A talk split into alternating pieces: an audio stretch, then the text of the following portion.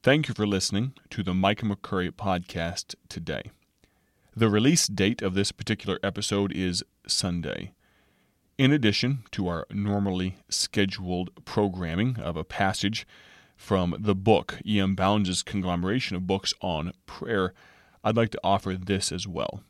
This is a passage of Scripture that I'll be reading that has truly gripped my heart in a special way over the past few days and weeks, and I'd like to share it with you now if you'd allow me to.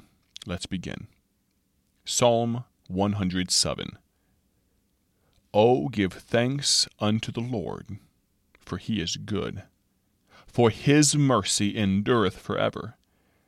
Let the redeemed of the Lord say so, whom he hath redeemed from the hand of the enemy, and gathered them out of the lands, from the east and from the west, from the north and from the south. They wandered in the wilderness, in a solitary way.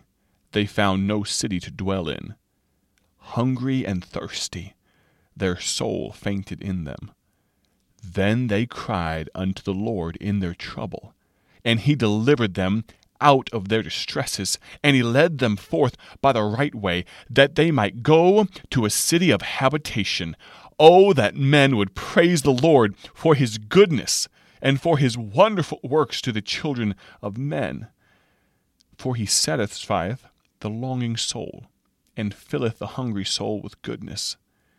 Such as sit in darkness, and in the shadow of death, being bound in affliction and iron, because they rebelled against the words of God and contemned the counsel of the Most High.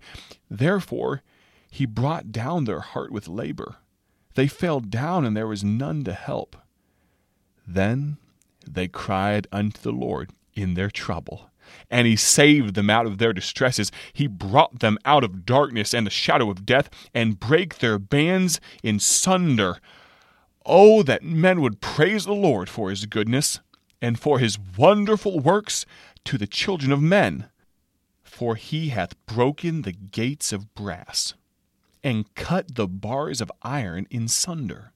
Fools, because of their transgression and because of their iniquities, are afflicted.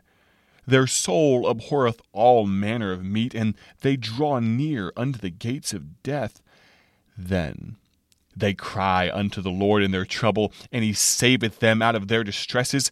He sent his word and healed them and delivered them from their destructions.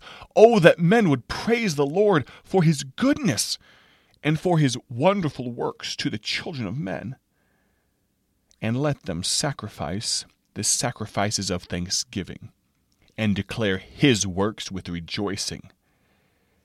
They that go down to the sea in ships, that do business in great waters, these see the works of the Lord, and his wonders in the deep. For he commandeth and raiseth the stormy wind, which lifteth up the waves thereof. They mount up to heaven, they go down again to the depths. Their soul is melted because of trouble. They reel to and fro, and stagger like a drunken man, and are at their wits' end.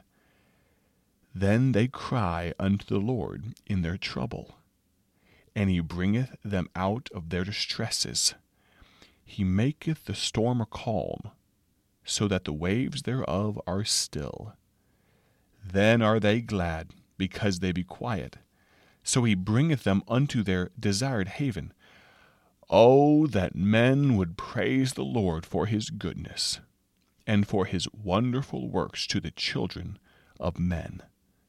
Let them exalt him also in the congregation of the people, and praise him in the assembly of the elders. He turneth rivers into a wilderness, and the water springs into dry ground, a fruitful land into barrenness, for the wickedness of them that dwell therein.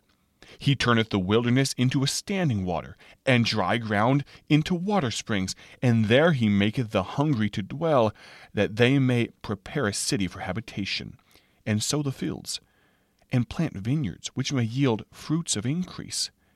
He blesseth them also, so that they are multiplied greatly, and suffereth not their cattle to decrease. Again they are minished and brought low through oppression, affliction, and sorrow. He poureth contempt upon princes, and causeth them to wander in the wilderness, where there is no way.